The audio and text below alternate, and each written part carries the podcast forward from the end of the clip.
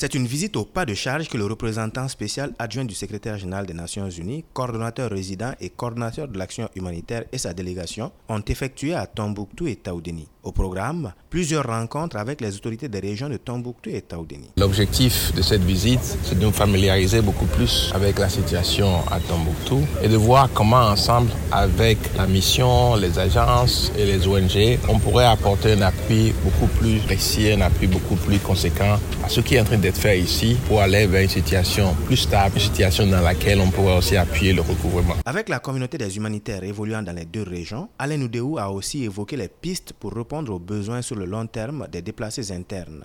Ils sont estimés à plus de 70 000 dans la seule région de Tombouctou. Ah, on nous a donc étayé vraiment les défis auxquels la région est confrontée. La question de l'insécurité a continué donc à affecter tout ce qu'on a ici. Par exemple, le nombre de personnes déplacées ici dans la région de Tombouctou qui s'élève à plus de 70 000 personnes. Deuxième région en termes de nombre de déplacés, seulement après Mopti. Ah, et avec ça aussi, les problèmes qui ont été soulevés sont les problèmes d'accès à l'eau, mais aussi les problèmes de santé et aussi les problèmes donc de sécurité alimentaire. Pour Maman Gobi, président de la coopérative des riziculteurs de Tombouctou, cette visite suscite l'espoir. En compagnie du représentant pays de la FAO, le coordonnateur humanitaire a remis un lot d'engrais aux exploitants du périmètre risicole de Kabara pour leur permettre de démarrer la nouvelle campagne agricole. La campagne dans laquelle nous sommes de cette année, par rapport à la flambée des prix des intrants et du carburant surtout. Ce lot d'engrais, vraiment, il vient à point nommé. À la Maison des femmes de Tombouctou, tout comme au centre de santé communautaire de Belafalandi, Alain Oudéou et sa délégation ont pu se faire une idée des besoins, mais aussi des efforts déployés par les acteurs malgré le contexte sécuritaire peu favorable.